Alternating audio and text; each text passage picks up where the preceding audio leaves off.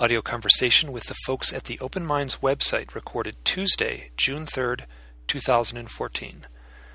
I spoke with three folks, uh, folks that are involved not only with the website and the podcasting and the radio show, uh, but they are also very much involved in the annual conference, the Open Minds UFO Congress, which is run each year in February down in near Phoenix, Arizona. And this would be Alejandro Rojas, who also had a position at MUFON where he was uh, the media director at MUFON for a while. And then Jason McClelland, no relationship to me, actually Jason McClellan, no D at the end, uh, and Maureen Elsberry. And uh, Jason and Maureen are are rather young, which is very unusual in this field to have folks doing this kind of work. And together, they are the three of them are what is extremely rare. They are full time UFO journalists.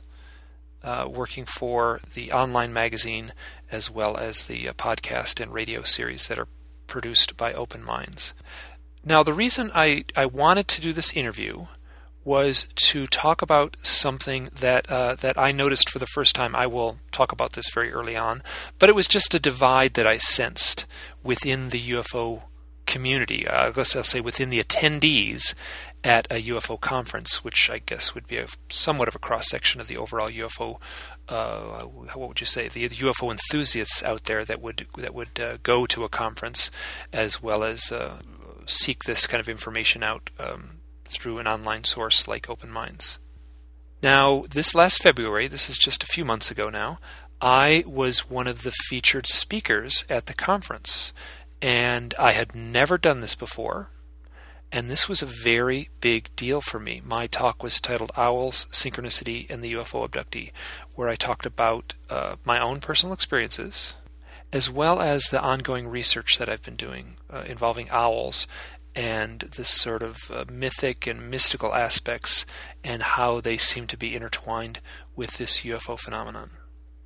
Now, I was uh, I was quite open uh, with what I was sharing on stage, and uh, right near the end there of this talk, the talk lasted uh, 75 minutes whew, boy, let me tell you, I was really close to tearing up. Um, I'm not sure if anyone out there saw the talk uh, or purchased the DVD, but um, you can see it right there near the end of this talk uh, that I was pretty emotional.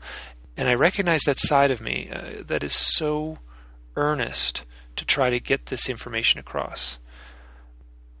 Now, doing this talk, uh, speaking in front of a crowd, uh, this was a big, big deal for me and and I got to thank the folks at Open Mind for um, for trusting me and taking a chance on me to speak at their conference. Uh, it really meant a lot to me, and I appreciate it deeply. And I and I don't know if I said that straight out during the interview, but man, the fact that they trusted me to um, stand on their stage and share what I had to share, uh,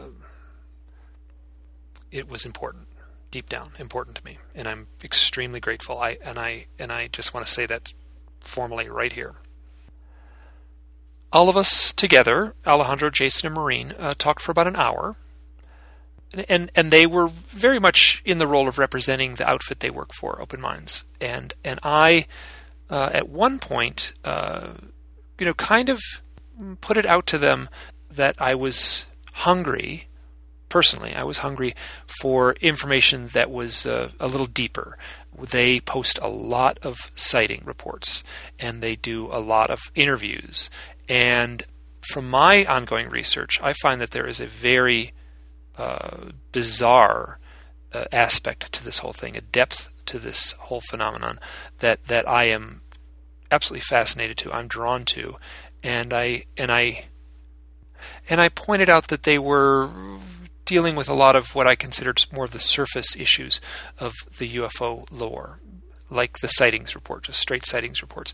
Uh, I, I, am actually kind of surprised I was as bold as I was in what I said. I, I said it about as nicely as I possibly could, and, and, that is sort of a reflection of my own oh anxieties with this issue, with my own uh, desperate need to dig into this issue. Uh, and I didn't want to come across as critical, and I don't think I was. Uh, th- this is just one question late in the interview, uh, but I, I, could tell that this this question, or, or, I guess this plea on my part, to, to for them to to dig deeper into this subject, uh, it took them a little off guard and uh, and that wasn't my goal was to catch them off guard. My goal was just to articulate uh, something that I feel deep down, and I suspect other folks out there are hungry for deeper information. That said, their site uh, is pretty much the only place out there that covers the UFO topic to the same degree with a level of, of professionalism and slickness. I will also say their site looks great. I mean, and they're churning it out, you know, like a like a regular newspaper would would crank this stuff out. So I, I certainly give them credit for the hard work that's involved in that. At the end of the interview, the interview itself with uh, with Alejandro, Jason, and Maureen lasts about an hour. At the very end, I tacked on oh about 20 minutes of a uh, interview that I did with Richard Dolan uh, going back uh, just a few months ago now, and we talk about some of the similar issues that I that I wanted to address in this talk, and that would be the divide between the two camps. Uh, the, the, the comic book version would be the Love and Light camp, and then the uh, Nuts and Bolts camp. Both of those uh, titles are a little bit simplistic and kind of a caricature, obviously, but they do represent two divergent sides of the way this issue gets framed in people's mind. Now, I feel that I do a fairly good job of straddling both those camps. I feel like I can keep one foot in each camp and and attempt to remain neutral. Uh, that's not as easy as as it sounds. Uh, I I feel like I definitely am drifting or drawn, or my heart, let's say, is more in the love and light camp. Uh, the the issues of consciousness uh, fascinate me much more than the issues of photographic analysis and sighting reports and what I consider more of the surface issues. I'm I want to go below the waterline and and dig deeper.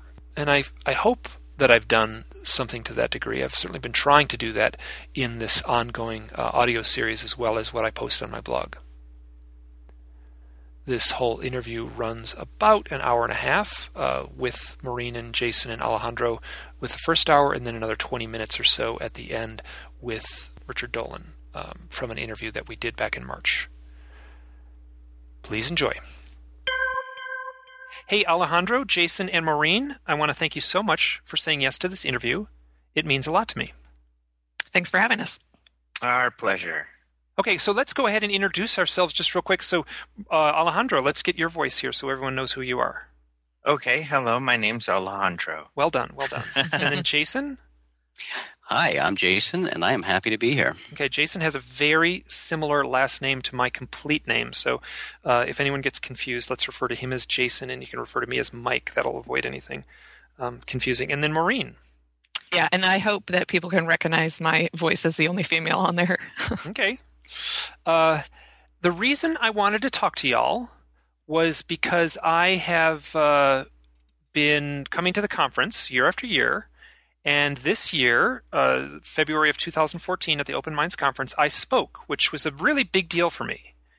And what I noticed, which I had never really tapped into so directly, uh, but I definitely felt like I noticed it more this year, was there is um I'm going to use the word tension, and there's a tension between the two camps of people who show up at these conferences, and that would be. Uh, the Love and Light crowd, which is a caricature, obviously, and then the Nuts and Bolts crowd, and that is also a, a, strong caricature. But I think both those caricatures are based in reality. And when I showed up at these show up at these conferences, I have short hair, I, I uh, dress nice, and so I look visually. I think I look like a Nuts and Bolts guy.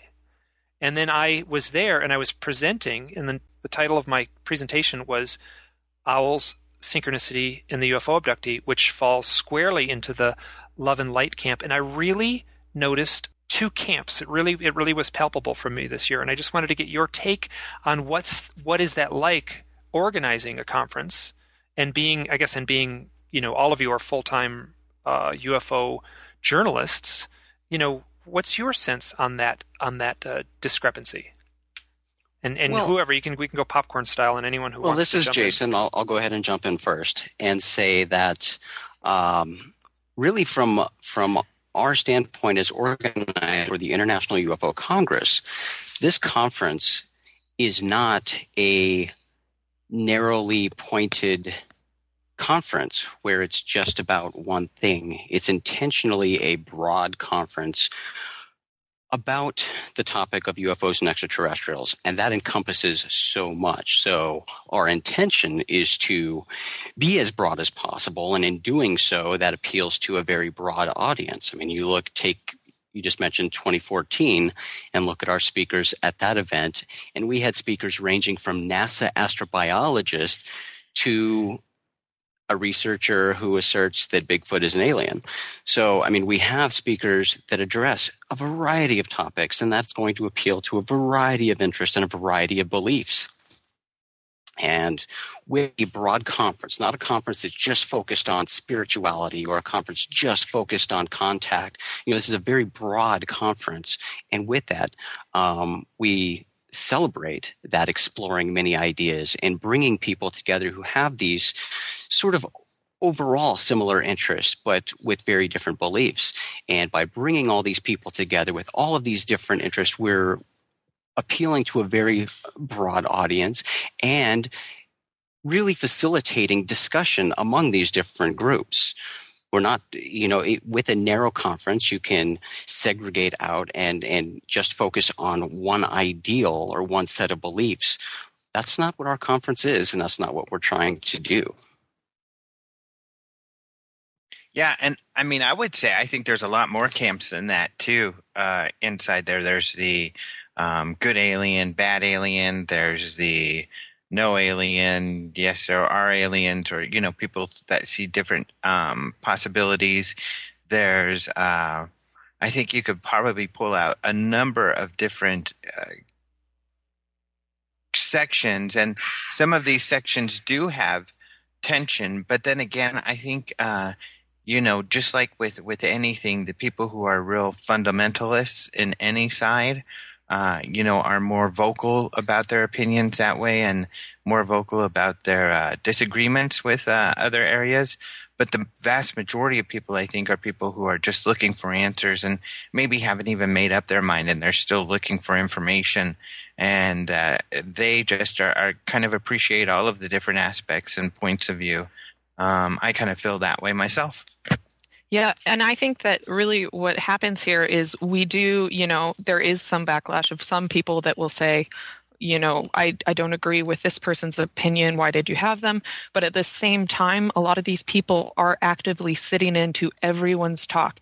And even if they don't agree with what the person's saying, they're listening to their point of view and their perspective. And so I think that that's a really valuable thing too, is because uh, there is the chance that a, you know, somebody who doesn't believe in alien abduction or, or contact might sit in your talk or somebody else's talk and come away with a different perspective afterwards. Sure, you get, you know, the the backlash as well, but um, I think that it's all about sort of opening people's minds to the possibilities of what could be occurring because this is a pretty, you know, um, vast phenomena, so to speak. Well, and really that that aspect of all these different opinions and different groups, I like that a lot personally. I mean, it it means that it's compelling. It means that everybody's being challenged. Everybody's looking for more information, uh, and people are also then sharing with each other. I know there's a lot of people who say, you know, I, I went in thinking this, but I left with more information, and now I've kind of adjusted what I think about things. Um, I think that's really good. I help that. How I think that helps for growth for everyone and uh, for education and learning. So I think that that it's a good thing. And I think some of our scientists, and specifically, I'm thinking of Richard Hoover, the NASA astrobiologist who we had at our conference. Um, he did sit in on most of the lectures, and he enjoyed them thoroughly and came away, you know, thinking about things he hadn't thought before, and uh, you know, had been exposed to stuff he hadn't been exposed to previously. So, you know, we it, it's not just uh, you know other people with similar mindsets. You have these scientists and others coming in who wouldn't normally entertain, uh, you know, this other type of uh, viewpoint. But sitting in on some of these lectures, their eyes are open and they start questioning what they believe and start looking into other possibilities. I think that's really valuable. Okay, interesting. Now here there was a quote that uh, that uh, I found uh, afterwards, after the conference was over, and it was uh, Maureen got uh, quoted in a Phoenix, like some sort of Phoenix magazine. It was actually a pretty good article. It was a long article, but there was one quote that I want to pull out, and I'm going to read it out loud here. And this is Maureen's words. There's some backlash because we do have a lot of scientists speaking. I'll have people come up to me and say, Why do you have this person? We already know extraterrestrial life is out there. We know it's abducting people. Why do you have this guy trying to convince us that life exists out there? And, and I and I when I read that I, I said well that is that's a very valid point and I recognized that that sentiment much more this year than than ever before. Well, I think that in regards to that, um, is that it's the same thing that Jason was saying, where everyone has different beliefs, and that person who you know might come up to me and say that and and you feel the same way is not everyone there necessarily believes that extraterrestrial life is visiting and abducting people, but they're curious as to look into if that could be a possibility. And I think that for me, I think the search for extraterrestrial life is hugely important to me. And even if it is microbial life, I think that is something that, you know, not only will, you know, for people that already are firmly believe that extraterrestrial life exists and is coming and visiting Earth, um, that this is for not for everyone. If if microbial life is found on another planet, then the general public is going to be much more open to the idea that extraterrestrial life, intelligent life exists there out in the universe, and that possibly it is already visiting Earth. And with that comment, again, I mean, yes, we have people coming up questioning why we have scientists or people saying, if we find extraterrestrial life, we get equal numbers of, of people coming up and saying, why do you have you know this person talking about talking Bigfoot? about owls. Or why do you yeah this guy talking about owls you know? What what does this have to do with anything? This is craziness. I got that a little, i definitely got that from folks you know so. Owls at a ufo conference yeah. what's going on? this is madness. Yeah. but but again i mean our purpose is not to you know have everybody there in love with everything we're doing and and be on the exact same mindset as everybody there, thinking and believing exactly like everyone there. What's the point in that? I mean, there are uses for that and, and groups for that. I mean, that's you know, uh, in many ways, that's what uh, what religion is for. You know, you go and and you you spend time and and uh, study and research with people who believe exactly as you do, and you try to educate and, in some ways, push your ideals on other people. And that again is not what this conference is. It's sharing different ideas. It's being expo- exposing people to to new and different ideas that are outside of their their comfort zone and, and what their their specialty or their their focus usually is. The previous. Right. Oh, okay. Go ahead, Alejandro. Oh, I just wanted to add that you know we kind of we get backlash no matter what. I mean, you're going to have either people are upset that there's not enough science if you don't have science, or not enough this if you don't have that, not enough this if you don't have that. So I mean, there really is no winning that whole idea. So even though in this particular quote, Maureen was talking about this issue, um, if you know we it could have been any number of topics that mm-hmm. people felt were either misrepresented, underrepresented, or overrepresented. Okay. Um, hey, so the previous con- so I've been coming to this conference uh, in its two incarnations. The one, the earlier incarnation, it was held in Laughlin. It was sometimes just referred to as the Laughlin Conference, and uh, I guess the first year I went there would have been 2008. And I think I've gone there every year. I may have missed one year in there. So what is that? That's like getting on uh, six years, seven years in a row of going to the same conference. And, and part of the reason I go to this conference is because it's long, and you have the chance to uh, like if you go to a short conference, like a two day conference, you meet someone in the hall and you say, "Ooh, that we should have a really interesting conversation. Let's get back together," and you can never connect with that person again, and then the conference is over. What I find with a longer conference is that you can make the time to have the, all the conversations you need to have with with um, with these folks. So I I, I definitely.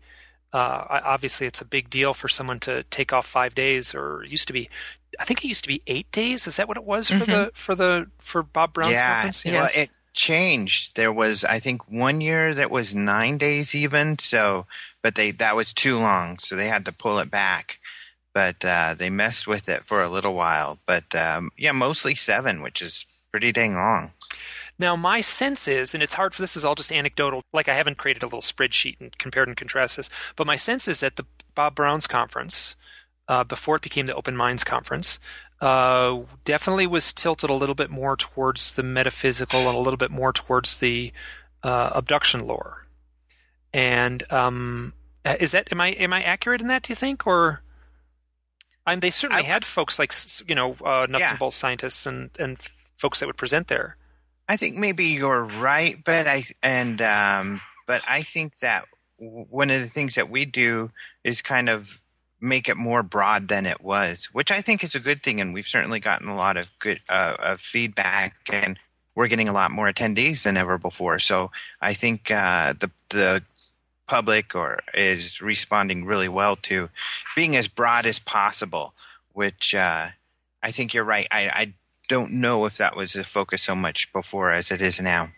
So you also hand out uh, uh, feedback surveys uh, at the conference, and I don't know how many people actually fill those out. But uh, what's what's been the what's been the vibe? What's been the, the the the input you've been getting from the actual attendees?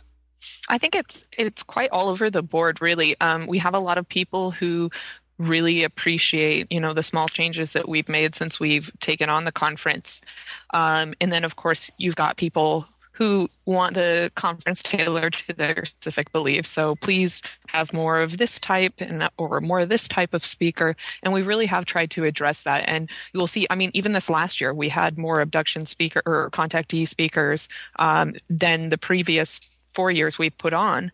Um, and again, you'll you'll see that you know we're addressing people's wants and desires without taking away from the uh, you know the diversity of the quality of speakers as well.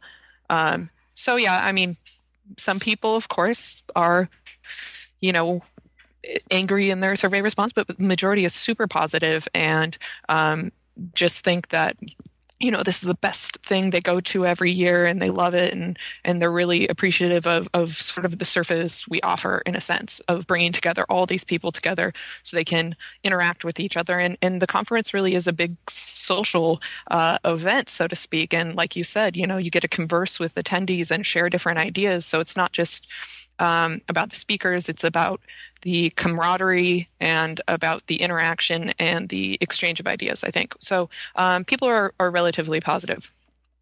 And again, this isn't something that's unique to the UFO community. When you are hearing opinions from 2,000 plus people, not everybody's going to agree. You're going to get a enormous variety of responses. And again, people wanting things catered to their specific likes and dislikes. But uh, yeah, I mean, we get a good mix. And I think, uh, you know, it gets better every year. And like Maureen said, we, we do try to listen to requests from people and, and meet those as without, uh, you know, making it lopsided or, or, or skewing things or uh, undoing what we've been able to accomplish. The, uh, originally, the initial lineup of speakers included James Gilliland, uh, who's decidedly in the New Agey uh, Love and Light camp. Uh, he's the fellow who runs the ECETI Ranch out in Washington State. And along with, uh, so another speaker dropped out at the last minute, and that was Ardy Sixkiller Clarke. And she wrote a book called, um, oh, just I, I think the uh, Legends of the Star People, or Okay, I even wrote a review on this. I believe it's the encounters of um oh shoot, American Indian encounters, basically.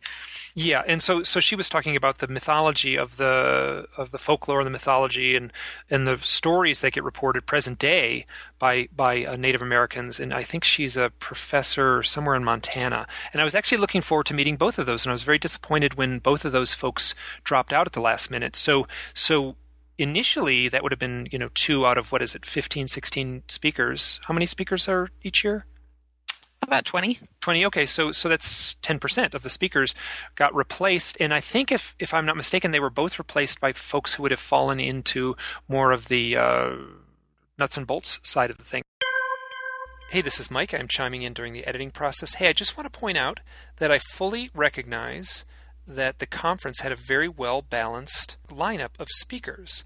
Uh, earlier, just a moment ago, Maureen said that in some of the feedback, the people were basically saying, you need to have more speakers to meet my belief system. She said something to that effect. Now, in a way, that's kind of what I'm what I'm needling uh, them about is so that they have more speakers to meet my personal belief system. Uh, I kind of recognize that I came across like that, which is kind of kind of true. But um, and I also I also it was very clear that they, they did have a very well balanced uh, selection of of speakers. I was disappointed that both both James Gilliland and Ardy Sixkiller Clarke were not there. Uh, I was looking forward to hearing their talk and meeting them in person. Um, their belief system, if any, that's as good a way to say it as anything, uh, dovetails quite cleanly with my own. So there's that selfish thing. Uh, okay, back to the interview. And I think, if if I'm not mistaken, they were both replaced by folks who would have fallen into more of the uh, nuts and bolts side of the thing. I know one of the folks was Colonel John Alexander, uh, was pulled in at the last minute. Um, and that that's not like an intentional switch up. You know, unfortunately, Ardy got really sick last minute and couldn't make it. Um, and we were very excited to have her, but um, it, it's definitely not. It's more of like we have a list of people who you know people wanted to see. It wasn't intentionally trying to cram more nuts and bolts in there over um, other types of speakers. It's just pretty much they were next on the list of the requested or, or what have you. So um, it's very difficult when we get that close to the conference to be like, okay, well, we want to search out to replace this particular perspective. Maybe we can pull in that perspective next year. But um, unfortunately, it's it's it get down to the wire, so to speak. Sure. Oh, I recognize well, it. Oh, go on. And you make a great point in that you know those people were, couldn't make it at the last minute, which was unfortunate because uh, they were two of the people that we eh, invited real early on, and were really excited about having. Uh, and they were excited, but uh, last minute, you know, things change. Um, however, they were replaced by Colonel John, John Alexander, who uh, it, it, I think this is a great point because you have we have a lot of people who are very vocal about, oh my gosh, this guy is there. How can he be there? However, we have a lot of people who aren't as vocal but come to us and they say oh that was awesome. That was great. You know it's so good that he's there to represent you know a different perspective. So he's very popular. He's really popular. People you know uh, really like to have him there. And the other person that w- was there was David Marler, I think was the guy we replaced him with. His topic is triangular UFOs, where it's more history based. It's more kind of historical, looking at historical records, which may be considered nuts and bolts. However, you know people find found it fascinating and it is fascinating. He's done some incredible work. So um, although uh, there's a slight difference uh, i mean Ardy Sixkiller's uh, native american and but she's more historical as well. Uh, you know it, it's still stuff that pertains to the topic and for example especially when it comes to david marler's topic it's something that and, and i think this is where i like to the people who are considered nuts and bolts, which I don't think is often fair for some of these people, like David Marler, he's researching a topic that's important to the field in general. And it's a topic then that appeals to the field from all angles. I mean, even people who are into the metaphysical side want to know what are these triangles up to? And they want to know, holy cow, people have been seeing similar um, vehicles in the late 1800s and similar reports of these triangular craft in the late 1800s as as they are now i mean that is a broad uh, interest for people. So, um, you know, also, I don't think it's fair to pigeonhole some of these people, uh, especially in a topic like that, that just deserves attentions from all sides and, and does get it.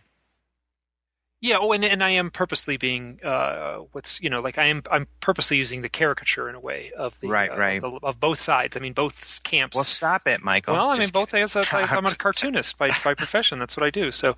Uh, oh. But um, so just as I was so like I was I tend not to see that many presentations. I'll tend to buy the the DVDs, mm-hmm. and part of the reason I do that is because I want to uh, rub shoulders and talk with folks and and really have one on ones uh, conversations with with people. So I tend not to see that many of the talks. Um, and you know, and then, but it is a, the the the fact that you can just buy them uh, on a DVD format is great because I take advantage of that, and and uh, it it allowed me to see a bunch of talks that I wanted to see, but uh, real you know it was, it was, worth it for me just to buy the DVD. So I was, and quite honest, so I was hanging out uh, back, you know, with the you know the attendees, and uh, I got to hear. I mean, boy, the I mean the Colonel John Alexander thing, man, people were pretty heated up about that. It was pretty interesting. I mean, they folks saw him as a you know you know paid disinformation agent, you know beholden to the reptilian overlords. It was it was pretty strong, like what what folks were saying. So, uh, and I had seen his talk I guess two years before he had been there, and I think he gave a very similar talk. Um, so uh, you know, I'm not going to like whatever. I have no opinion whether he was you know uh, had any sort of Luciferian agenda, but that was certainly some vocalized opinions by some of the folks in the more Love and Light crew. Let me tell you. I don't know if you can. I don't know. yeah, you, I heard it. okay. Oh, you did. So, so there you wasn't okay. Uh, oh yeah, definitely. Like I mentioned, you know, it, it, it gets things heated, which uh, almost is kind of fun because, especially when it's early on, it creates this energy uh, where people are really then um, amped up, and uh, you would think it would be negative, but it's actually kind of positive. And uh, one of the cool things is, is uh, you know, I, it's important for all sides to get together and to spend time with each other. I think what you mentioned about like, you know, spending time with everyone and then getting the videos is the best way to do the conference because rarely do you get to meet with everyone. And people get these perceptions about these sites that really, uh, butt heads and don't like each other. But one of my favorite stories from this last conference was, you know, we had a debate about some of this stuff. And Alexander was kind of on one side, Bassett's on the other side. They're both very emotional about their positions. Uh, but the first thing they did after the talk was they went and had lunch together. Um, and, and that's I'm glad you told that story. Yeah, that that's what's important. I mean that we all share our opinions, but also are understand that and appreciate and respect each other's opinions because that's big for us at Open Minds. I mean, we always uh, try to be as unbiased and uh, represent all of the opinions in this field, regardless of our own, because we respect that everyone has different opinions and they, they deserve to have their own opinions. And our job is to get them all the information out there. Uh, and put our opinions aside. So that's really important to us, and, and I think that was really cool that they're able to to do that as well. It shows a maturity uh, and it shows uh, the respect, and I think that's what's most important. Hey, um, less so for um, the conference in a way, and I guess more so for the just the overall, you know, role that you guys are playing as, I guess, full time journalists. There's really not that many people out there who can say that they are full time journalists looking into this. You know, so I guess I'm going to take it away less from the conference and more towards the the bigger picture of you know a journalistic approach to these to these topics rather than a conference organizers. Um, here's this is something I've seen, and I just want some comments on it because this that within the research community there is pressure to not talk about the weird stuff. Uh, and I can name some names. I won't do that now, but I sure could. Of people who've, who've like basically taken you know other people aside and say do not talk about this consciousness stuff. Don't you dare talk about the channeling. Don't talk about the psychic stuff. Uh, you know don't bring up the telepathic you know experiences that that uh, abductees have.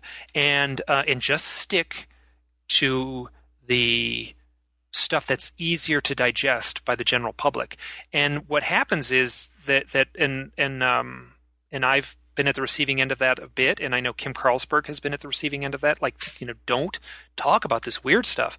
And uh, I guess what, what it comes from is there are people who have their first hand personal experiences, and they are out there to share their truth. Uh, and I and I look at um, the fellow who did the uh, the Bigfoot presentation, who I talked with at, uh, for a while. I loved the guy, and um, I mean this guy was just so forthright with his firsthand experiences. And I will tell you that people who have had the contact experience or the abduction experience, it is very difficult for them to come forward and and I can think of a lot of examples of folks who have a set story, and they don't really stray from that. You sit them down at the bar or you talk to them, you know, out in the lawn, and their real firsthand experience is much, much weirder than than what they share, uh, you know, publicly. And and this this goes this isn't specifically a conference directed thing. This is this is much more general to the to the to the public persona or how this stuff gets shared publicly. I would say that we certainly do not shy away from uh, the weird stuff. Uh, I think it, you know, it's fair for everyone to have their to share their experiences and uh, we cover the stories of, of people, even if it's considered weird. Uh, I certainly interview people on Open Mind, you know, our podcast uh, that have really weird stuff. Uh, you know, Gilliland, you uh, might be considered weird. Uh, yeah, no, I'm, I'm way out there on the fringe. yeah. yeah to share their information because it's fair to share that. Although I do see, you know, I can understand how, how people would feel that way. Uh, there, and I think that certain organizations, I think one of the problems, kind of to flip this on on its head, is that certain groups whose mission is to be very nuts and bolts. I think that it's fair for them to have that uh, space and to stick to it. And it's really important that they do so. So, for example, let's say NARCAP or, uh, you know, the Richard Haines group where they try to really just stick to the nuts and bolts. It's fair for them to do that, and they should do that. It's important for them to do that. They're trying to turn the heads of mainstream scientists and researchers, and if they open their minds, then they're more likely to look at some of the more fringe stuff. So I think we need to respect the space that we all choose to have. But then again, you know, uh, as to your point, those those people who are afraid for, let's say, your credibility also uh, need to respect that, you know, you've taken this stance that you're going to be courageous and share your experiences and share what they mean to you, regardless of anything else. Um, which is another thing, at least I respect, because that that's so honest. And um, if you and others weren't doing that, then we wouldn't be, uh, you know, uh, understanding things, uh, and you wouldn't be challenging all the rest of us like we should be challenged to really understand what's going on. I don't know. What do you guys feel? What do you think, Maureen? Well, I think that, like, I mean, for in in my opinion, um, even as a journalist, is I try to be as objective as I possibly can and not put too much of my personal opinions into stuff.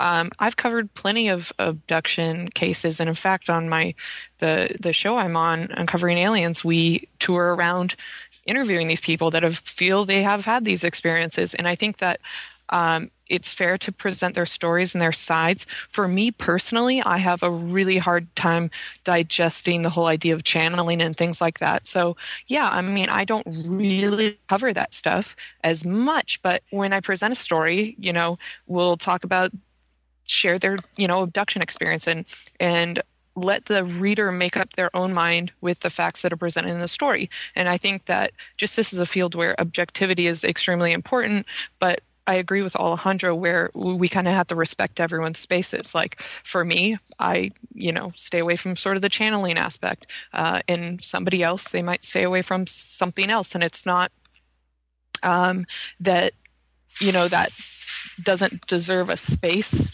in the media. It's, it's just, I think, you you have it's a fine line sort of to trot between um, keeping personal opinion out out of news and or you know experiences. Hey, so as far as your TV show, which is interesting because part of the research I did for this little talk is I watched a few episodes of your uh, of the show, uh, which is Uncovering Aliens. Is that the title? Correct. Okay, and and I was so two. You have two outspoken UFO abductees as part of your little team And one Correct. of them is uh, Stephen Jones, who mm-hmm. is clearly in the Love and Light camp, and you yes. have Derrel Sims, who is clearly in the you know evil aliens camp. Here's my here's I'll, I have a couple questions. I mean, so uh, here I'll ask the first this one first. When it comes time to have lunch on the set, does do Steve and Derrel sit together? Oh yeah, yeah. They they get along actually very well. Um, they're both very nice people. Um, they have very differing opinions, but what we're seeing over time is, uh, and what I think they're starting to learn too, is that everyone's experience is different. And so maybe they're becoming a little more accepting of each other's ideas, but there, there's definitely, um, they're very outspoken about the good versus evil um, aspects, which is kind of interesting to be a part of for sure. Well, I mean that's I mean that was one of the things that I mean with you know camps within camps, you know, like I mean, you mm-hmm. know, some some folks won't deal with abduction at all. Uh, you know, they'll just they just want to deal with the lights in the sky, and then there's folks that you know that are only dealing with abduction and are completely bored with lights in the sky. Just, there's a quote that a friend of mine sat next to. This is going back over ten years now. Uh, sat next to Dr. John Mack at a conference, and up on the big screen, they were doing some videos, and someone was talking about the videos that they had taken and collected, and they were just basically little dots in the sky. And John Mack sighed, you know, basically said, "Haven't we moved uh, past little dots in the sky, little little bits of light in the sky?" You know, and he's dealing with like a consciousness of force that's directly interacting with individuals, and I can, and from my end, like I'm pretty bored with lights in the sky, little dots in the sky, and I'm very uh, fascinated by the the the abduction lore just because of that the the weirdness of that direct contact. Now, the other question I had was um, is now so there's got to be a lot of pressure to create entertainment when you do these TV shows. Well, I think of course, um, but uh, at least my production company is very respectful of the people and their experiences. And of course, like anything, so much does not make the final 45 minutes. You know, you, you film for two weeks for one little episode and uh, a lot of people will comment why didn't you ask this or why didn't you guys test this or do that or do this and it's like well a lot of the times we did it just didn't you're not seeing that as the public because you can't fit it all in so um, I think that, that they've done a really good job of of you know trying to not ridicule the people who are presenting um, their ideas uh, or their experiences, um, and and they really do uh, consider everyone's and, and, and, opinions. But again, uh, what's hard for me is if I don't necessarily agree with somebody, um, it's hard for me to tell a person I think that maybe you're confusing this with that. You know, I wasn't there for sure, but you know, it's it's hard to when it's such a fragile subject um, actually express an opinion when you are vocally asked to do so uh, on set, so to speak. Now, Maureen, uh, I part of my thing to prep for this is I listened to an audio interview you and Alejandro did probably maybe last summer, I think, for the on the Open Minds Radio mm-hmm. thing. And I don't have the direct quote in there, but you did say that you were unconvinced about the abduction phenomenon. Yeah, I mean, I think that that um, I believe that I've met a lot of very um, credible, uh, well-grounded individuals who uh, believe they've had experiences, and um, I think it's a really fascinating topic that I've been really interested in. Um, but but yeah, I mean, I think it's it's one of those topics that if you don't experience it, you don't see it. Um, it it's hard to swallow, sort of. Um, but that's not to say that that I don't um, believe there could be something. It's just for me personally, I am not um, 100% believer yet. Now that's interesting you say that because you're hanging out on the set and you're driving around and going to locations with two people, you know, that are both experiencers and researchers, Steve Jones and Derrel Sims. Mm-hmm. Well, and Stephen Jones is convinced that in his his mind, I am an experiencer too. And um, we had coyotes on your roof. Isn't that like that's like unrelated? But and you drew um, pictures of aliens as a little kid, didn't you? Yeah, but but you I'm, know, I'm it's like this. I'm sorry, I'm being purposely antagonistic here. So. Yeah, so I, have I've politely declined from Stephen's um, firm accusations, and and um, you know, we I mean, we all respect each other and and their different experiences. Um, and I've never said I think you're lying. I don't think that really happened to you. That's not not where I go with anything. I wasn't there. I don't know. Well, and I agree with Maureen. I mean, uh, that's one of those subjects that, like many other things, that personal experience is really what seals the deal for for most things in life. And yes, I've met with so many uh, very very convincing people with incredible stories. Um, so I certainly entertain the idea, but you know, I think until I personally experience, I can't know 100%. Like with you, Mike, I mean, I, I've heard your stories and, and I respect you very much and, and think you're a well grounded person. See how you fooled me. But uh, I, you know, I, I can hear your stories and I can I can believe that uh, you know you're being truthful with me and everything. But until I actually experience it for myself, you know, there's always going to be that doubt or that uncertainty that you know is is Mike crazy or or what's going on here? You know, there could be other things, but until I see it and experience it for myself, I won't be 100% absolutely certain. I'm going to chime in here now. So. Uh getting close to two years ago, maybe, I did an interview on the Open Minds. I think it might have actually still been called um, UFO Think Tank at the time, but the Open Minds radio program with uh, hosted by Alejandro. We talked for a little over an hour, and during that talk, I would not say that I had had abduction experiences. I would not say that I had direct contact experience. I would say that something had intersected with my life, and in the intervening two years, I had the experience that that basically defined you know the culmination of that that presentation I gave, which was um, it was I mean I said it earlier it was a big deal for me to stand on stage and say that in front of a crowd of people that you know the event that happened was it took about 25 minutes to tell uh, because it involved you know multiple stories but basically three separate events all lined up exactly in a straight line on a map and for me that that was that was what convinced me. And that happened actually, curiously enough, as I was driving home from the conference in 2013, over a year ago now. So I went from the, the, the, the, the mindset I had when I spoke with Alejandro, where I was all mixed up and could not come to a conclusion of what may or may not have happened. I had the event in on March 10th of 2013, a little over a year ago, and that completely changed everything. Where, where from that point on, I feel like I cannot be wishy washy anymore.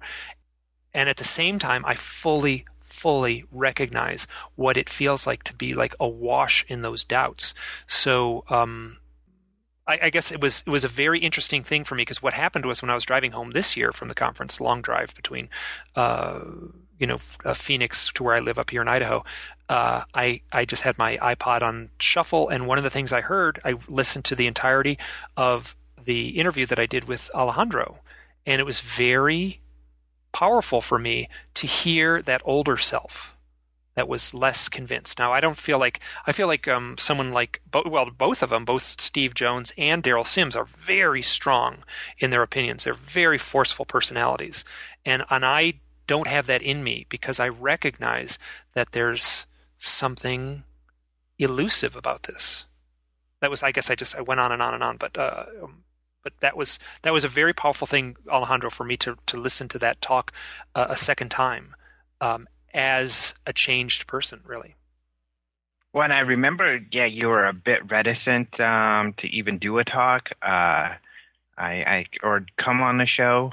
Um, so I was really happy that you did, of course. And uh, I remember that now that you mention it because I forgot about that. But I think that's a good point too, in that you're not the only one who has experiences who even questions the nature of those experiences uh, themselves.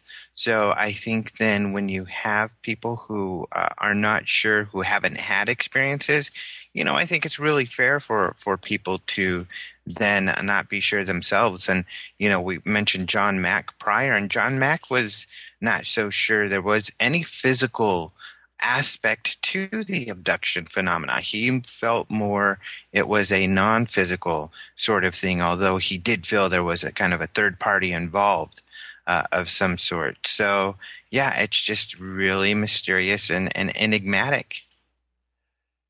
Yep, it sure is, and I and I was very clear in my talk that I did not like I mean I said it straight up that I don't know the source of this mystery. Like I don't know if it's from outer space. I don't know if it's from our collective conscious. I don't know if it's from if it's welling up from some, you know, ancient force that is our collective myth makers throughout all time.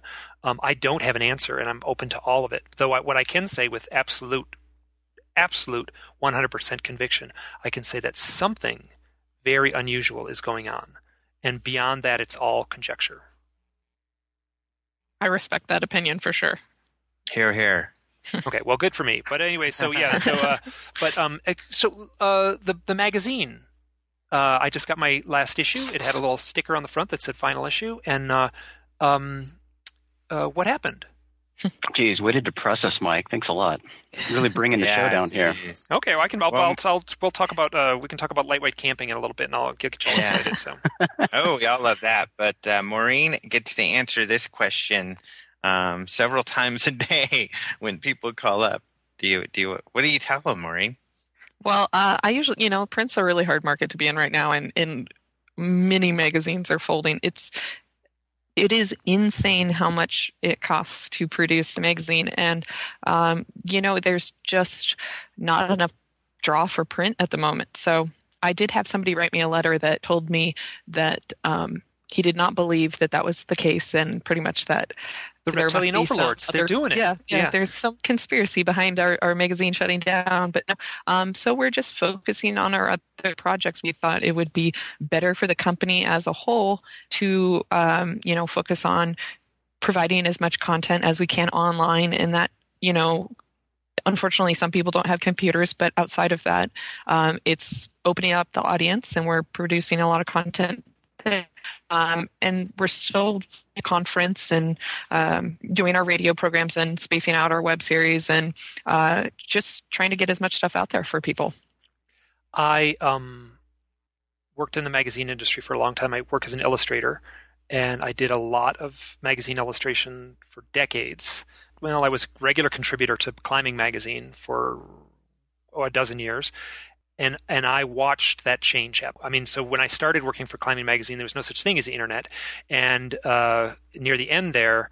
Um, uh, I just watched, you know, them basically say like, "Boy, gee, Mike, we love your work, but we can't pay for it anymore because we, you know, advertisers aren't paying, and you know, it's like what it Mhm. costs to print this stuff up and send it out, and but we still want to use your illustrations, but we can't pay anymore." So that was that was I heard that story from one form or another over and over and over again from multiple magazine sources. Now, um, so when you when you were coming out with that print magazine, I like that was the first thing in my mind is like, wow, man, this is bold. This is probably not going to last. And, and How uh, long is this going to last? yeah, exactly. Yes, so I understand the the reality, of that. and I also understand that the what the the reality of of uh, the online content. I mean, doing the research to create the article and and such is going to be the same, but uh, you don't have to uh, create something on paper and then put a stamp on it and take them to the post Yeah. office. And we actually get more viewership online. Uh, it it kind of has a longer life online, which is great, especially uh, when you create the work and and you want as many eyes on it as possible. Although one thing that hurts is that probably the biggest rub is is the art because uh, you know it's always fun when you when you write something and you have this beautiful presentation and and our uh, our digital graphic designer uh, Eric McFarlane just creates the most amazing visuals. He's had a couple other people help him, but just so incredible. He's so I'm such a huge fan of this guy, and he's so extremely talented that uh, the presentation for the magazine visually was just really really cool. So. And uh, like Jason and Maureen said, you know, the print uh, is kind of going away, like you, you reiterated. So I think, you know, really it was a vision of of our boss John Rayo who uh, you know invested in this and he really stuck to it for four years uh, before he called it quits. So you know it was uh, he loved the magazine and thought it was so done so well. And his daughter Angela was a chief editor or editor in chief uh, it's done a great job. And all the number of great great uh, authors who have contributed to it who are now contributing online. So we have more stories uh, than ever going onto our website right now. Okay, now uh, and I've said this earlier in the talk, but I'm at a point now where the little lights in the sky reports don't really have much draw for me. Uh, this is my sense: is this is getting on 70 years since since Kenneth Arnold had his sighting, which a lot of folks trace back to the dawn of the modern UFO era. Uh, so so you know so you know a, a full long stretch of time there uh, where people have been doing UFO research and collecting sighting reports and stuff like that. Now, my concern is that the the sighting report and the the article or the the uh, journalistic approach to talking about a little light in the sky hasn't really changed that much in 70 years. You read a report from, from 1948 and it doesn't sound a whole lot different from a report you might read on the online today. What I'm now Nick Redfern and I have talked about this and he basically says all we're really doing is collecting the same reports over and over and over again and the only thing that we're doing is buying more filing cabinets to store all these reports in. And and and nothing or very little has been moved forward on the big board as far as our, our understanding of this mystery. Um, what do you all see as your role to push this issue further along down the path of better understanding? Well, with when it comes to reports of lights in the sky, I mean, those are going to stay the same forever. I mean, that's all they are is lights in the sky. So a report about lights in the sky now is going to be the same as it was the first sighting of a light in the sky because that's all the information you have. Going beyond I mean, and it is important to gather that data to, to track trends and, and things like that. Shapes of craft, uh, see see reoccurring uh, themes here, but the, the thing that can be done to go beyond that, you know, it depends on the sighting. I mean, if there's additional information to take that further, that's great. But what a lot of people do, and I think this is a dangerous road to go down, is they start making assumptions. And you see that a lot with people when they see or, or watch a video or read a, an article about a sighting, they'll say, "Oh, that's obviously the TR3B. Why are we wasting our time?" You know, they jump in and make huge assumptions when the data doesn't back that up. Yes, there are things to suggest certain things, but there are a lot of people who you know feel that they have the answers and they make huge conclusions, and that is a dangerous road to go down. It's not journalistic, and we certainly uh, try to avoid that. I think there's a value in reporting lights in the sky, and while researchers, certainly, and especially researchers who have been researching UFOs for 20 plus years, aren't going to be interested by lights in the sky. Not everybody's researched UFOs for 20 years.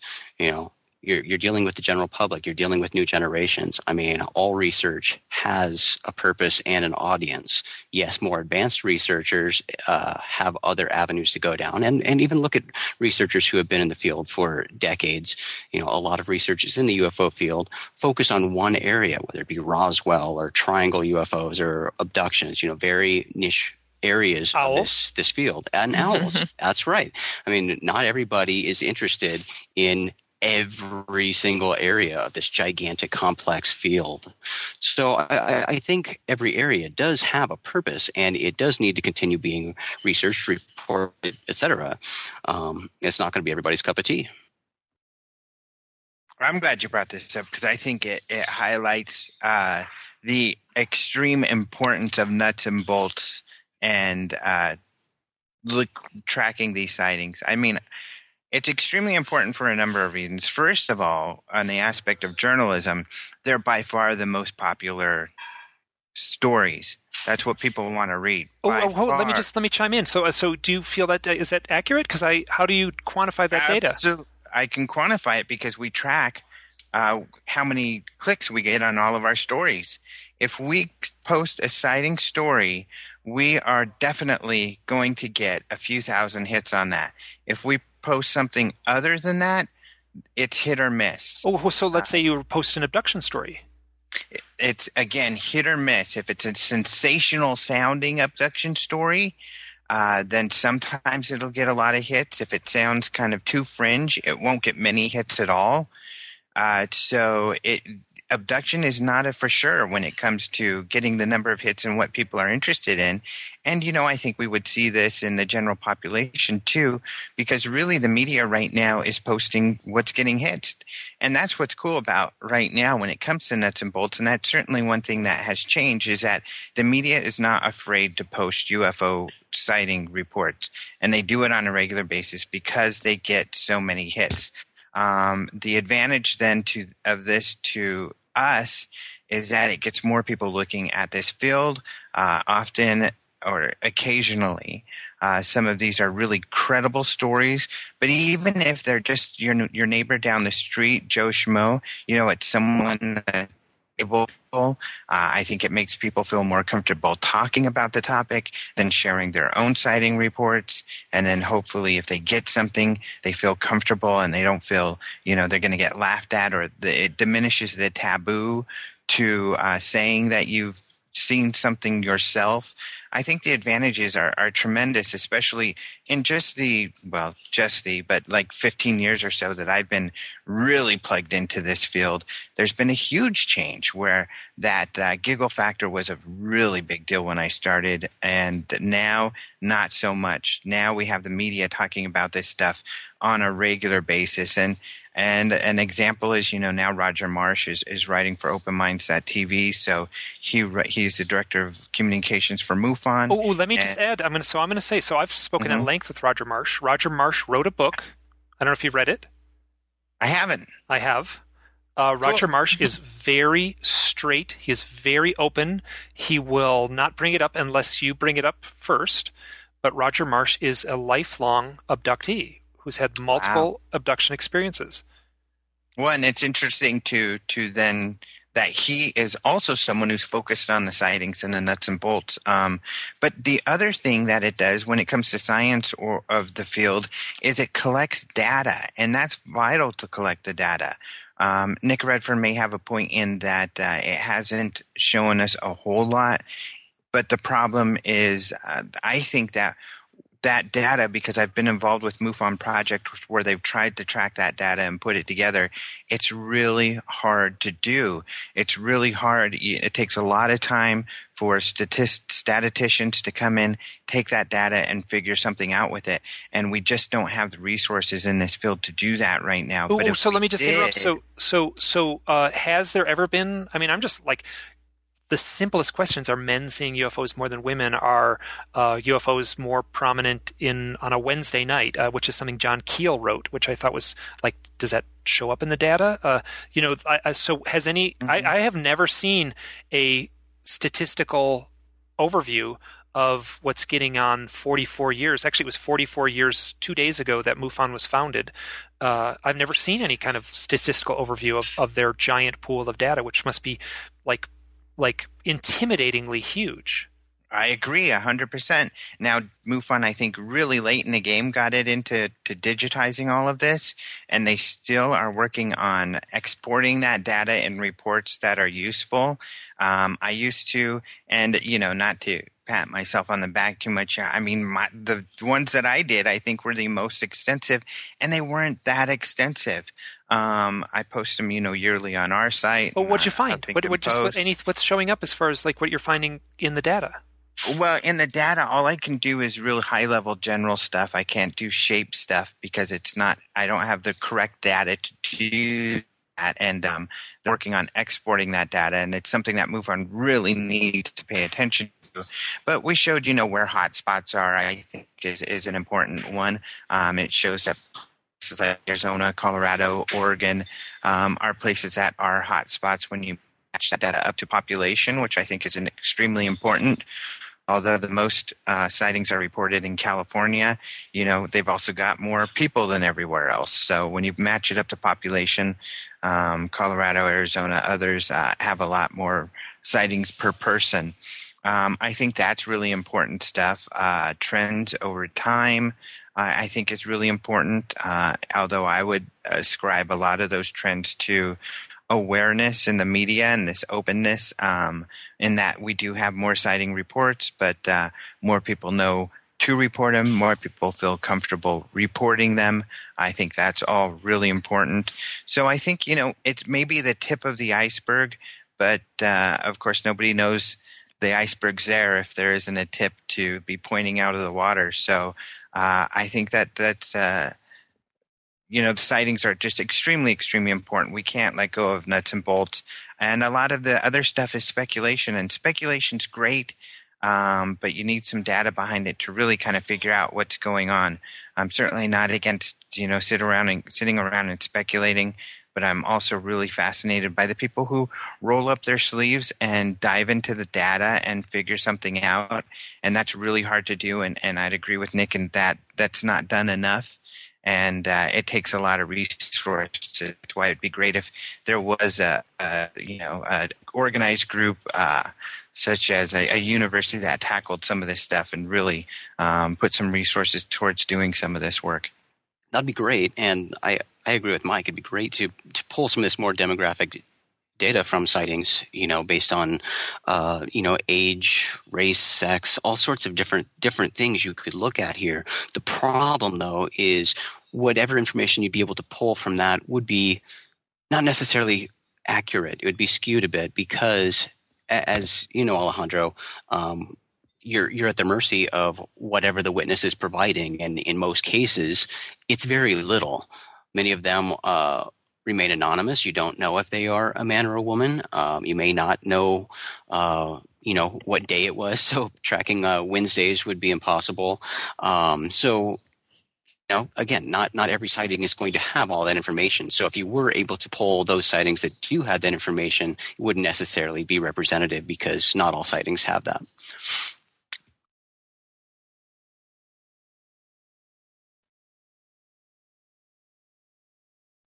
Hi. uh oh. Did we lose Mike? Hold it. Oh, oh, you know what? I did. You know what I did? I was. I had my you, mute on. You muted. Oh my gosh! Oh. I was muted. You should have heard how smart I sounded. I was so That's good right there. So, so, so. Uh, uh, I, take I was. Two. Yeah, take two. Here we go.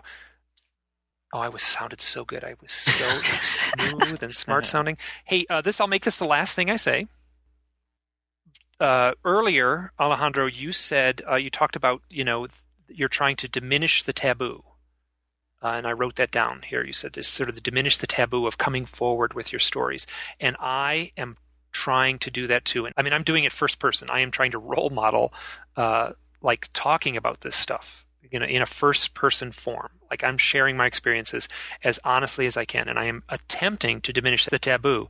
And I and I do recognize that things have changed in, let's say, the last decade. I think I would have been uh, dismissed with contempt a decade ago, mm-hmm. and I realize that people are actually paying attention to what I'm saying, as well as, uh, you know, if people have come forward and thanked me for what I say, you know, folks that I care about, Richard Dolan and Grant Cameron have both been very complimentary with the work I do. And I consider both of those folks, uh, you know, they both, I'll say both folks have one foot in the nuts and bolts camp and one foot in the love and light camp. They're both, they're straddling that, those, that divide. My focus has been on the deeply personal side of this stuff and the direct interactions. And I recognize there's a need for both sides. Someone if if you're going to take a report and you go to someone's house, you have to go in the backyard with a tape measure and measure the burn mark in the backyard. And at the same time, you have to go in and sit down for a good long time with the witness and ask the really hard questions. Has your spirituality changed this? Have you had any psychic experiences since your sighting? Do you have a sense of mission welling up inside you. Now these those three things that I just brought up, the you know, psychic stuff and the spirituality and the sense of mission, that is what I'm finding with the people I'm talking to. And I'm you know, I'm very much gravitating to to the folks who've had the contact, the direct contact experience. But so that so what I'm saying is there's a need to do both. There's a need for the nuts and bolts side. You cannot ignore that pragmatic side and you can't ignore the more consciousness, more spiritual, and I will also say the much, much more difficult stuff to quantify. It's this stuff is very elusive, and you have to step into the realm of speculation. But what I so now here's what I'm going to do, and I'm going to I'm going to urge I'm going to put my I'm going to say this, put this on the record. I am urging you at Open Minds to dig a little deeper and to really. Uh, I'm going to give you a challenge in a way to to to go below the waterline more than you have. I mean, there's and I'm very familiar with the stuff that's been in your magazine and the folks you've had. And so uh, I'm not saying ignore the nuts and bolts, but I mean, I'm saying that there is presently an emergence of folks. Grant Cameron is a perfect example of someone who did nuts and bolts, pragmatic research, looking at government documents, and now has turned his focus onto uh, the consciousness aspect. And and I was. Well, oh, here, go ahead. I'll let you answer. I'm getting. I'm, I don't. I'll, I'll edit myself down so I don't sound like I'm on a on a rant. I guess so. I'm going to have to respect it, respectfully decline your invitation. To no, I'm kidding. I'm kidding. Um, well, we try to do our best balance uh, uh that we can, uh, and I think that um, that uh, we certainly have a goal to. I think any perceived lack of of going underwater is due to uh, a prevalent uh, mission of ours to penetrate the mainstream um, and to we're not focused on where the UFO crowd is. I think at least me more focused on where the general population is and bringing uh, information to the largest audience uh, as possible. And um, that may then be a little uh, right of, of fringe than than uh, you know certainly than the UFO crowd overall would be. And I'll just say that I think that that the general public would be fascinated by some of the more fringy aspects of this, and then I and I also feel that it could be addressed in a way that wouldn't be off-putting. Mm-hmm. Yeah, and I think we bring it to them, but uh, there's just a lot more sightings out there than uh, people sharing abduction stories. Whereas there's hundreds of sightings a day, there's maybe only a couple people, you know, coming forward with uh, their uh, experiences uh, in a month. So uh, that's another factor I think to, to keep in mind. Jason or Maureen? Um, I'm going to agree with with Alejandro on this one, where it's you know it's it's really important for us to maintain a balance, and it's not necessarily addressing um, the fact that we're you know more nuts and bolts or things like that. It's about um, you know we're not going to immediately be able to dive into more of that as we are a news media organization and we're covering uh, a lot of the news and the sightings and the history. Um, whereas he said there's a lot less people coming forward um, with abduction stories or or with you know I, I you're getting like it's almost like mixing religion and and um, news or factual events um, is is a fine line, difficult to do.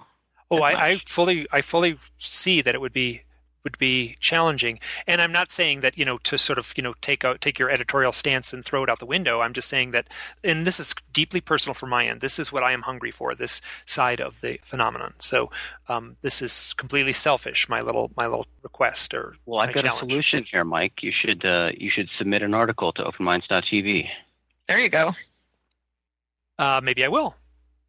Maybe I will. I've been. I mean, I feel like I've been been because I do I do recognize uh, that uh, that it can. I, so I recognize that it can be done in a balanced, non-sensationalistic, non-religious way, and and that, is one thing I actually feel like I personally excel at is like I can talk about pretty fringy stuff and at the same time come off fairly, I hopefully, uh, fairly grounded.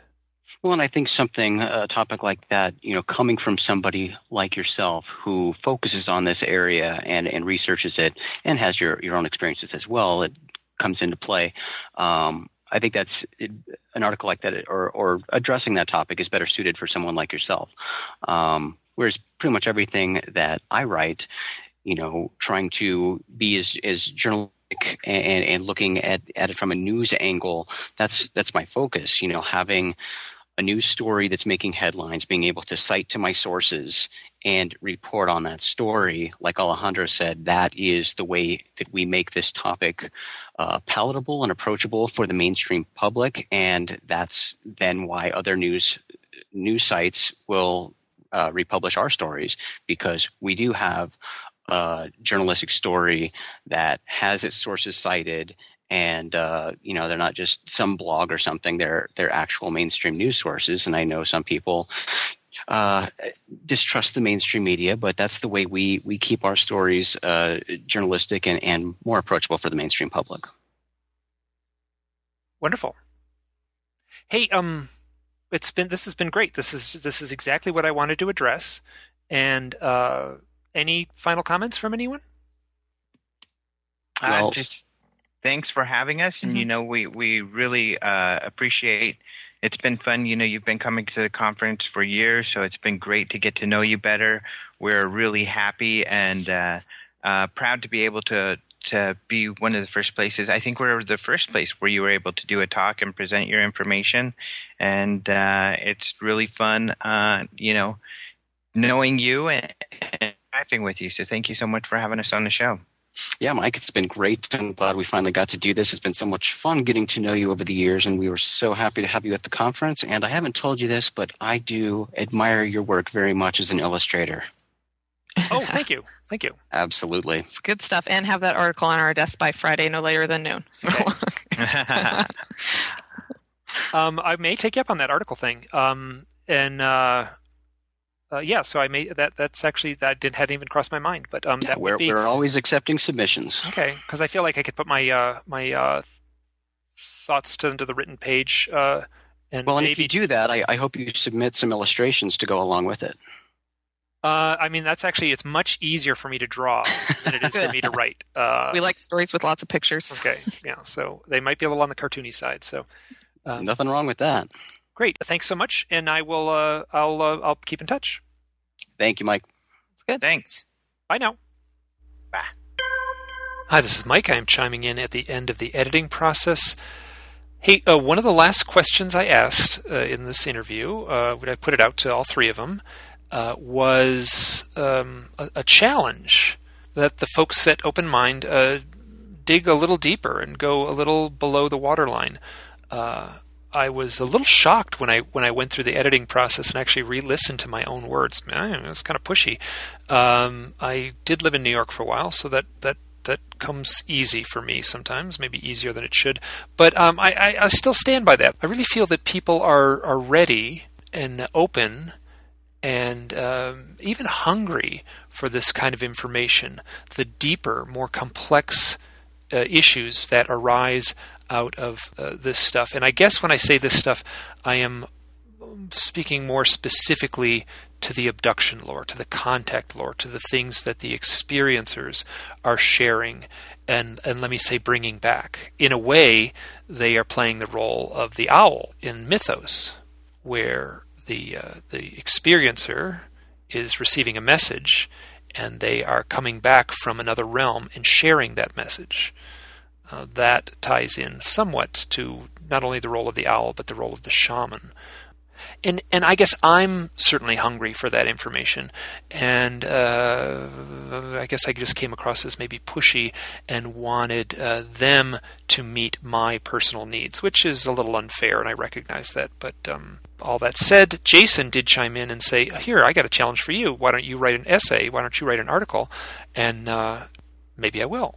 That seems like a good idea. I think I could put my thoughts uh, down on paper, um, maybe better than they came out verbally. And in a way, I, I, I'm putting that challenge out not just to open minds, I'm putting it out to the whole UFO research community. I'm just saying this stuff has been going on in its modern incarnation for getting on 70 years now, and very little has been moved forward in our deeper understanding of of the of the of this phenomenon, and uh, and that that spinning of the wheels, you know, the car stuck in the sand as this weirdness just swirls around us, and all we can do is pump out sighting report after sighting report after sighting report, and very little of the depth has been brought forward in a mainstream way. And I just feel a need to to try to bring this stuff forward. Maybe that's selfish on my part, but so be it. Uh, what you're about to listen to next is an excerpt from an audio interview that I did with Richard Dolan. This goes back just a few months. It was in March.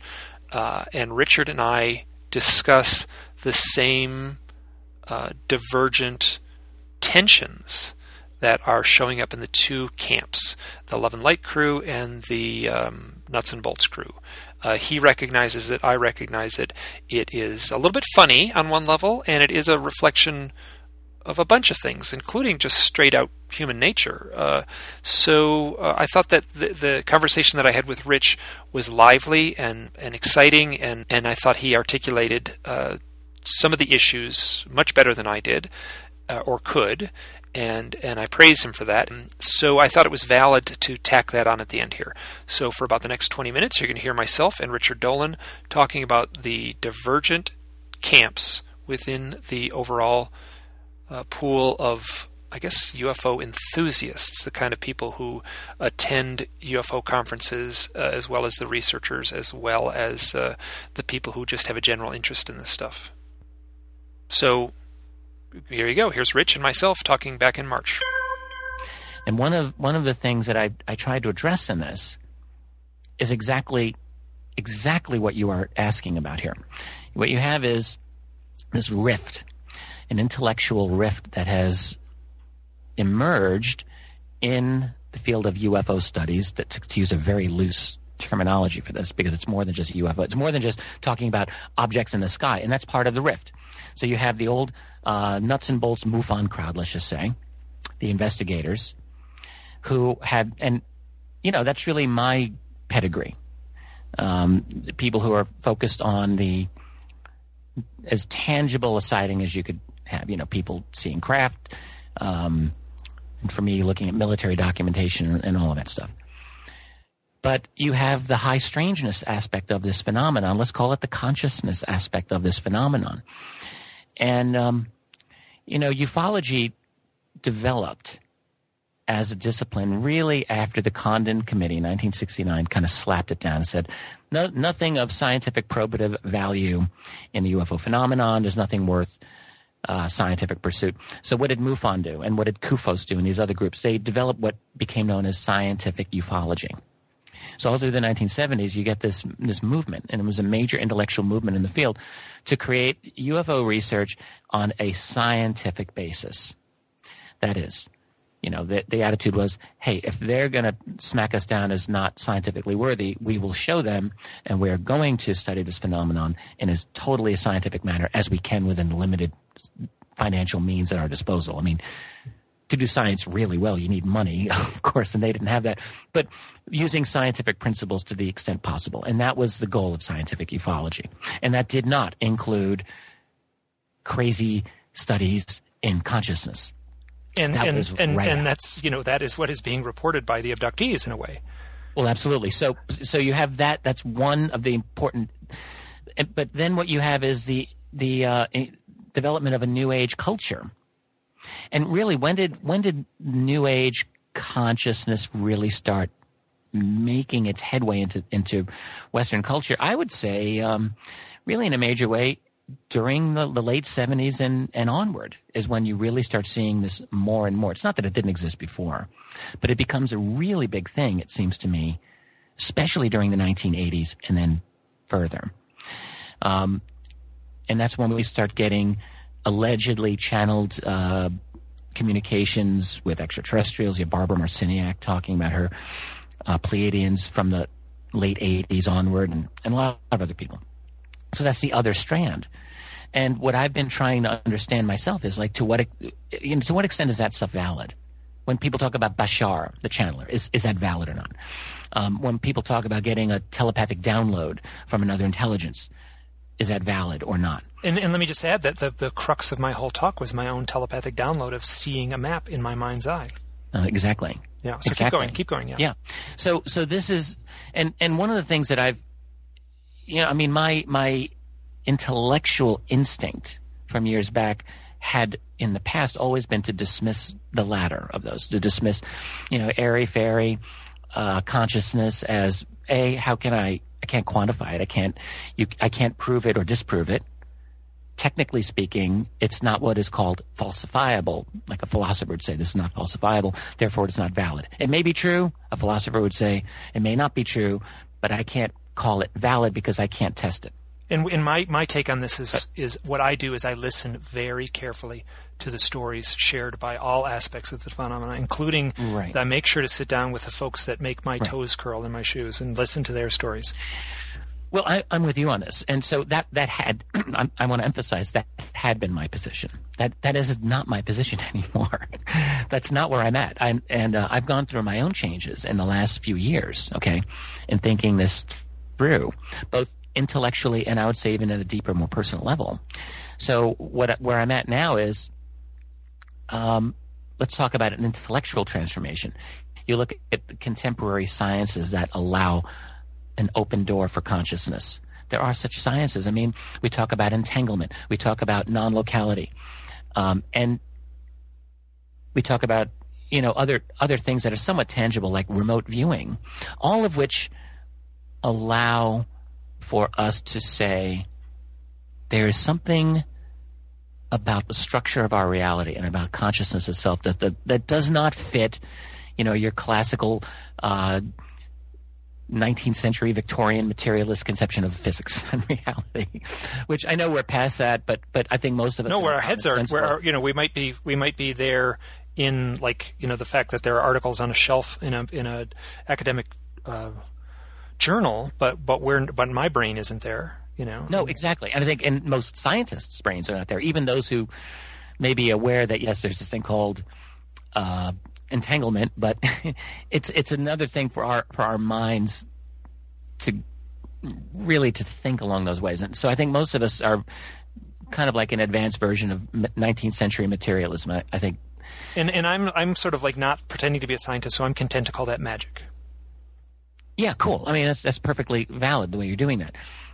So uh, where was? Oh, so so on one level, I'm looking at.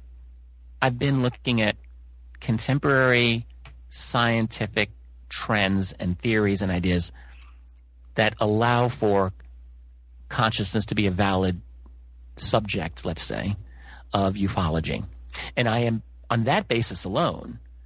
I am totally convinced that that's legit. That that's and that's necessary. It's not just legitimate. It's necessary for us to have an appreciation of the mind, of my mind, of your mind, of the human mind's interaction with this phenomenon as a as the core, maybe the core element of where all of this is meaningful and all, all of this is happening. And then on a personal level, as I I was just saying to you earlier, but I'll just say here, um, I, I certainly would not pretend that I've gone through a, a profound spiritual transformation. But I will tell you, I've been doing now, I've been doing Kundalini yoga for the last year, twice a week, which, you know, not every day. I have noticed it's, it's, what Kundalini does is it's, it's not just a physical discipline. It, it's very physically demanding and I love doing it. I absolutely love it. But it is a mental and it is a spiritual discipline. So it's been very good for me to, to do this. And I've also been, uh, in the last few months, really getting into understanding meditation again. I've been listening to a series of lectures on meditation and I guess we could say enlightenment and so forth. So all of this has been a very positive effect on me personally. And I will just say that I had a, um, I had a meditative experience in which I was able, this is crazy, but I know this happened. I was able to see and observe my deepest thought processes in a way that I have never really been able to do before. And what it what is and I'm still trying to process through all of this. I'm not really done thinking about this. I think I can do it again. It's when you learn how to go deep, you can you can try to keep going deep, I think. But what I see is there are layers of our consciousness that exist. So I have existed, I function on that outermost layer of our consciousness, which is uh, our five senses, our you know, uh, our five physical senses, you know, sight and hearing and touch and so on, uh, have helped me create my worldview. The uh, the culture in which I'm living has helped to create that worldview, and all of those neural pathways functioning on on that level. I mean, it's an incredibly sophisticated layer. It's an incredibly rich layer, and um, and that's really the the only layer that I normally need in my in my ordinary reality. But there's layers below that, and um, that's what I was able directly to experience So what that's telling me is that there's these other. It's so confused, so hard for me to discuss this. Yeah, and that's why I, I think you have to use metaphor and you have to use mythology, and because it, cause it is, it's challenging to try Right. to treat the stuff pragmatically because it, it falls apart when you try to. y- Yeah, keep going, keep going. Yeah, But. I get what you're saying. Um, yeah, so I, I think like we all of I mean we all know we have a subconscious mind. Okay, so but what I was fortunate in being able to do recently is to almost see that subconscious mind and experience it consciously. It was an odd experience. It was I guess you could say it's a mystical experience. Maybe That's that's, as good a word as any. Yeah, and that's I mean that's and I think that I had that, and it was a it was profound for me. So um, it's given me an extra insight into how my own mind works, how our minds work, because what happened to me is certainly not unique to me. I think this is this is how we're structured, this is how we're set up, and um, and then we I can infer that these others, these other beings, they're structured in their own way, which is different from how we're structured. So, um, but they're aware of us. They are able to uh, reach us in their own way, but as we were saying before, they I think they have to do it in in a limited way, so as not to be too much for us, not to be overwhelming. But maybe they have other ways, like they have uh, created I, I think it's entirely possible that they've created certain types of life forms to, to work for them, like their own avatars that, that might be able to interact with us in this reality. When, when Travis Walton talks about his abduction experience, as you well know, he had direct recollection of non humans and humans on that craft or wherever he was. as then that shows up with a lot of accounts. Yeah, that's very normal. So, so what are, what's going on there? I mean, Okay, this is Mike. I'm chiming in. Uh, uh, I think this is a really good, lively back and forth between Rich and I. Uh, he, he was kind of musing, speculating on how these entities interact with us, and I feel uh, that they are interacting through metaphor, through myth. Uh, I feel that the direct interaction the actual attempt to talk to us directly is limited, the same way that it is limiting for us to talk to our dog. Uh, we can get some things across, but the dog is never going to fully understand where we're coming from. So that analogy, whatever, it holds up fairly well.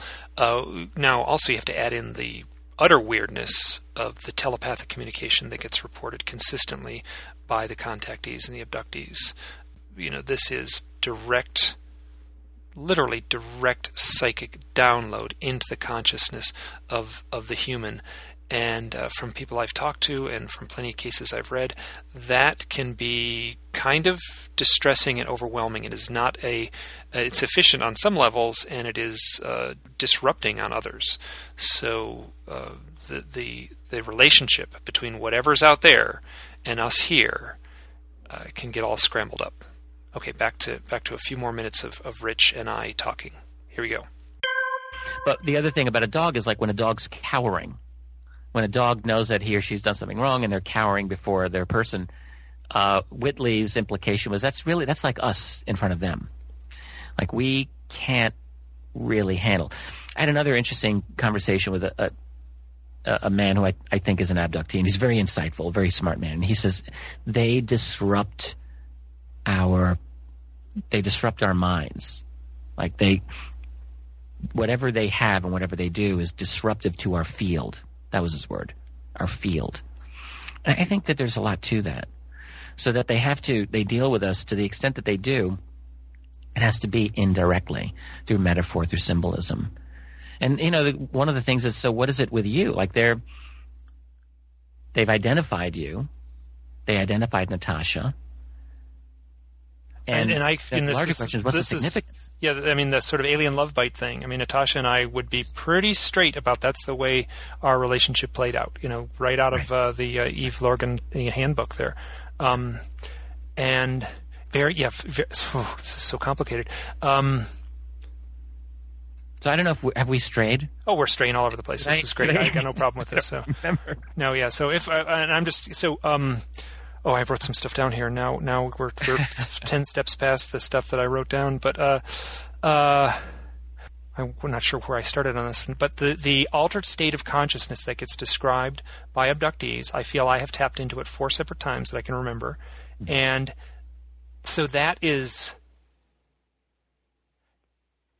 I, so the stuff is so fleeting and so foggy and so challenging to try to describe, unlike taking the measuring stick out into the yard and measuring the burn mark where the flying saucer landed. Right. You can get pragmatic information to that. You can look right at the little numbers on the uh, measuring on the measuring tape, and you can write that down in a in a in a journal, and it'll be numbers, and you can quantify well, that to other things. But here's here's the thing. So um, I, am sorry for interrupting. Oh, go go go. But um, we're talking about these two strands of thinking. So you got the nuts and bolts crowd, and you've got the um, love and light crowd. Yeah, the love and light crowd, and you know the nuts and bolts crowd is dealing with purely the layer of the outer consciousness. You know, our logic, and really what you see is the love and light crowd is dealing with with that lower layer of consciousness. They're not interested in the, the upper layer of consciousness. They're interested because they sense, I think they know, that there is an intelligence operating at that at that deeper level, and that's what's interesting to them. The other stuff is probably boring to them. And that, that this is you're describing right? here, and I'm going to look up something at the Maureen uh, Elsberry, who who works at mm-hmm. Open Minds. Yeah. Um, she quoted something here. I got to find it here. I got all these notes. Um, Yes, so this she was quoted in the newspaper, and this was so apparent. Um, Colonel John Alexander was one of the speakers at the yeah. conference, and let me tell you, the Love and Light crew, they were like, he's a government spy, he's like a disinformation agent, you know, he's like, you know, sent from the reptilian overlords here to yep. disrupt us, and and um, and there was a, another fellow up there who spoke about. Uh, you know, there's some scientists. There was a very scientific leaning in, in the list yeah, of, of, of the things. So, right. And this is so. This. I'm going to read this directly. This is a direct quote from a newspaper article. I think it was like the Phoenix Times or some Phoenix okay. magazine, and uh, they asked her about. Um, it was actually quite a long article, and they dug in some depth about you know the the, the conference. So Maureen says. So Maureen says there is some backlash because we do have a lot of scientists speaking. I'll have people come up and say, why did you have this person? We already know extraterrestrial life is out there. We know it's abducting people. Why do you have this guy trying to convince us that life exists in outer space? Mm. And now I completely understand that sentiment, and I could see how it would be frustrating to a to a conference uh, organizer to have that, uh, uh, you know, this these two divergent camps kind of like yeah. you know, clashing. Well, I mean, they're both necessary, though. I mean, honestly, because like, and I agree, I agree. They're they are both necessary. You know, the the um, the upper layer, the the nuts and bolts, and the, the scientists coming in there. If uh, there, there's actually two aspects of um, of the life of an intellectual. It seems to me. So one is the uh, explorer, and one is the teacher. So if you're an explorer or a student, you don't really need to worry about explaining to other people. You're on your journey and you're trying to figure it out and you and if you find other like-minded people along the way so much the better. Yes good. But the ultimate goal for that kind of a person is to learn and to explore and just to dive in. So you know if they've gotten to a point where they feel they they have a, a grasp of this why the hell would they want to listen to some astrophysicist talk about how much life there is probably in the universe? They don't give a shit about that. Now on the other hand there's another equally responsible way of doing this. That's the mode of the teacher. In my own life, I, I can see like I'm both of those. I know that I'm both of those. I mean, I, I am a I am an explorer, but I know that I I personally am a teacher. And what does a teacher have to do? The teacher realizes that there's a lot of people out there in this world, and they they have a hunger they don't even they're not even aware a lot of times that they have this hunger but they have a hunger to learn more. They have a hunger because they know that there's something important about their worldview that's totally missing. They're not getting it.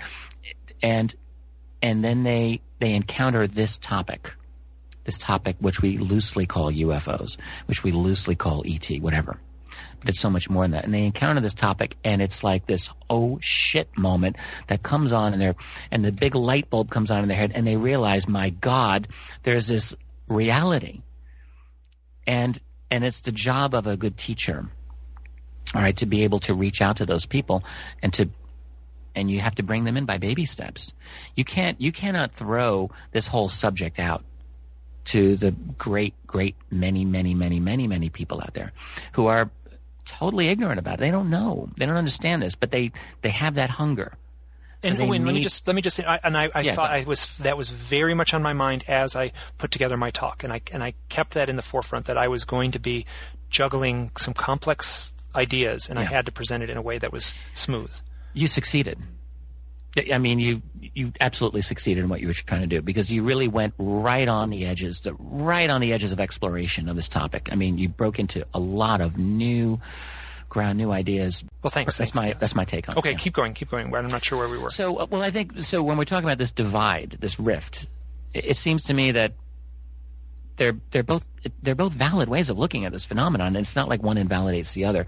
Although you have the nuts and bolts people who try to invalidate the love and light, and there's a lot of the love and light stuff that is just goofy ass, doesn't make any sense to me. I mean, just really is loose headed. Some of this I just have to I shake my head and I think you know, really. The well, that's that's. I mean, the, whatever. There's some little thing where you know someone said, you know, uh, how come 98% of all science fiction is crap?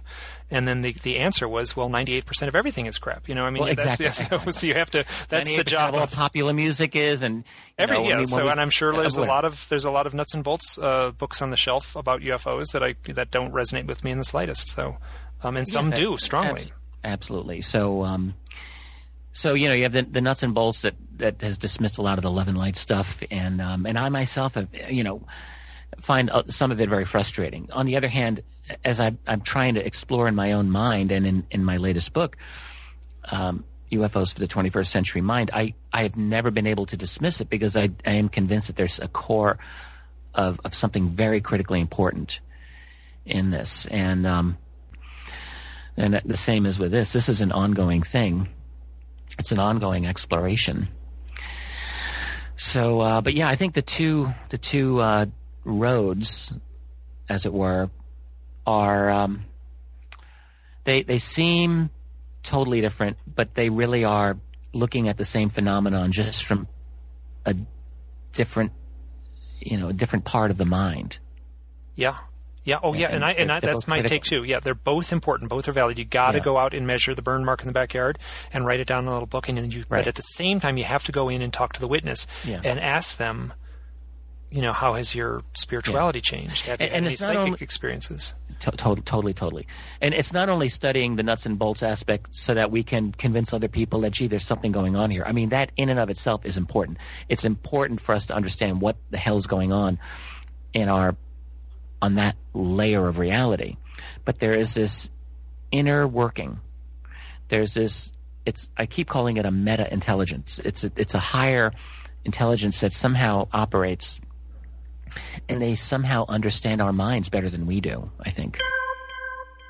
Okay, that was myself and Richard Dolan talking about uh, the weirdness that shows up in the UFO community. And um, and if you have not listened to that full audio interview between Rich and I, going back a couple months ago, I, I am going to recommend it highly. I think that was a really good, lively discussion uh, about um, a lot of the complexities that that uh, folks in this field are struggling with.